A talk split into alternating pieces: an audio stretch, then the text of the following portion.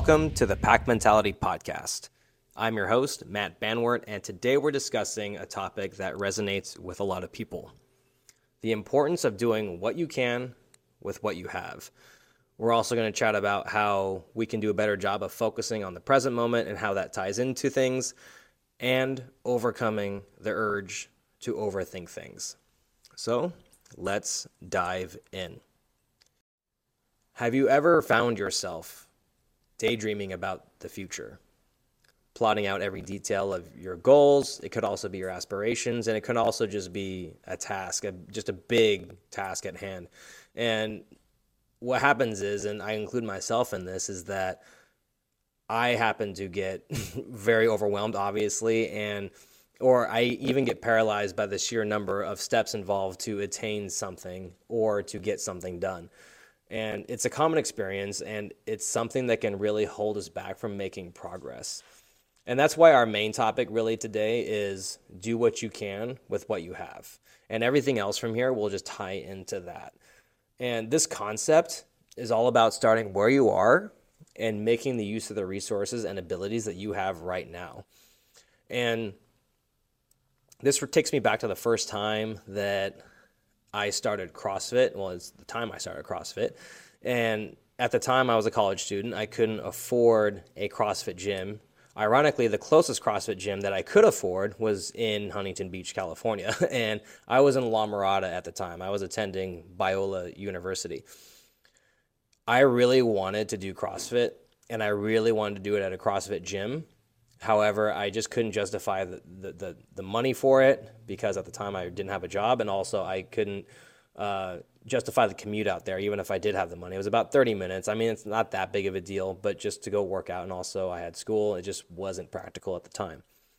So what I did was, is I just had to modify workouts. I went on CrossFit.com, followed the what was we quote unquote CrossFitters call it main site, and I still saw really good results. And I was kind of caught up when I first started doing that in the fact that, man, I really want to do all these workouts exactly how the workout is written. You know, I was very type A about that at the time. And obviously, since then, I've learned better. But I remember thinking about that and almost not doing it because, or skipping workouts because I didn't have the right equipment and I would make excuses and I would do this and I would do that. And, and what I found was, you know, one day I was just like, you know what, screw it. I'm just going to modify the workouts and just bite the bullet until the day and then use that as kind of fuel towards getting to a CrossFit gym. And so what I, that's exactly what I did is I, I, had to modify a lot of movements. I had to change things. I had to the transitions were terrible because like if there was a running workout, I had to run all the way out to the track because it was the only way I knew how to do a 400 or an 800 or whatever and then sometimes I set up a barbell or a dumbbell outside. I would do like, you know, clean and jerks or whatever outside next to the track. And then I have to run into the gym and do something like pull ups or, you know, whatever the pull up bar was or whatever piece of equipment I had. And that really sucked because um, it was just a nightmare to get set up.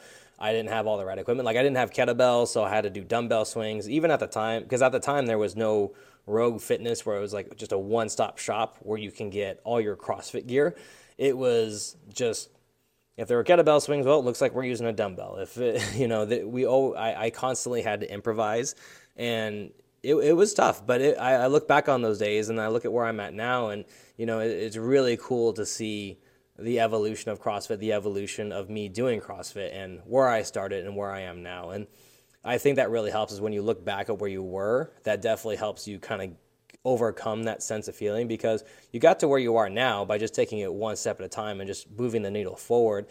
And, you know, we can do that in our future endeavors, even though our future tasks may seem super tall and tough to accomplish. And it's, um, it's all too often that we get caught up in thinking about what we lack and whether it's time, money, or experience. But really, the truth is that there's always something we can do, even if it's small, to start moving forward. And that really leads us into our second topic, which really ties into um, this entire one, this entire podcast, I should say, is that let's talk about how people often think about too many steps ahead and, and how to overcome that. And it's natural to want to plan for the future, but sometimes we get so caught up in trying to figure thing every little detail that we forget to focus on the present moment. And I know myself is that I get feelings of anxiety, overwhelm, and sometimes that'll cause me to just become stagnant and then nothing gets done because, you know, I'm just thinking about 20 million things when really there's only so many things I can do to actually move to on to the next step. And to combat this, it's really important to break down your goals into smaller, more manageable tasks. And I know that this has been preached before. This is not anything new or groundbreaking here that I'm telling you.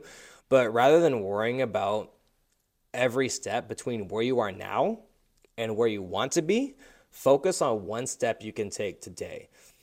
And this is where a coach really comes in. This is where we can help you, or this is where um, this is also the reason why I have a coach because I get help breaking things down to smaller steps. I get help thinking, getting kind of reeled back in. It's like, oh, I want to do this. It's like, Matt, you know, peel back the layers slower. You know, slow down a little bit. Try this first, one small step at a time. And that's how we, we come into this transfers over to how we coach you guys at Red Wolf is that it's it's we all get caught up in the same thing. We all struggle with the same thing. Is we we all have some sort of uh, goal or something we want to accomplish, and it's really easy to to look at step 32 when we need someone to kind of reel us back in and be like, here's step one first. In order to get to step 32, we need to do step one first, and in order to do, and then and then we have to move on to step two, and then we're going to compound that. We're going to try and get better with each step. This brings us to our third topic, which is focus on one step you can take today. Taking things one step at a time can help you maintain your momentum and prevent you from becoming overwhelmed. And I think a lot of people, including myself, overestimate what they can do in, do in a day and then underestimate what they can do in a year. And by just getting one small thing done every day, it's a great way to build your confidence as each small accomplishment each small accomplishment will reinforce your belief and your ability to succeed. So that's why I actually purposely have less on my to do list for every day. I try and write down my top three things that I want to do every day. And if I get those three done, great. And sometimes it's only one thing because that's, you know, I need a win. And so, because when you win, you feel good and it, the chances of you moving on to the next thing increases drastically. So just ask yourself what's one thing I can do today to move me closer to my goals. Don't think about step 32, just what can you what is something you can do today? And it could be small, it could be big, it doesn't matter. And finally, let's discuss the idea that the only way to stop making progress is to quit. It doesn't matter how many setbacks or obstacles you encounter, you're always going to have the ability to keep going. It's important to remember that progress might not always be linear or look exactly how you imagine. And you know, I I personally always expect to see results regardless of of effort sometimes is that whenever I do something right, I expect to have an immediate return on that.